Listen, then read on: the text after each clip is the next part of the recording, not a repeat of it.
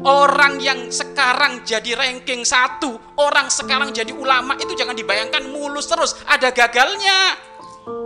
Iya kan? Ada gagalnya. Al Imam Ibnu Hajar Al Asqalani beliau mendapatkan julukan pendekar ilmu hadis. Jangan dikira beliau itu adalah orang yang cerdas kayak apa. Ibnu Hajar Al Asqalani juga pernah beliau pernah gagal. Bahkan beliau sempat mau putus asa karena ngafal satu hilang seratus Bahkan sampai dikatakan Imam Ibnu Hajar Asqalani itu ya apa hafal-hafalannya lemah sekali. Lemah sekali sehingga beliau pulang-pulang menemukan ada air menetes ada di batu.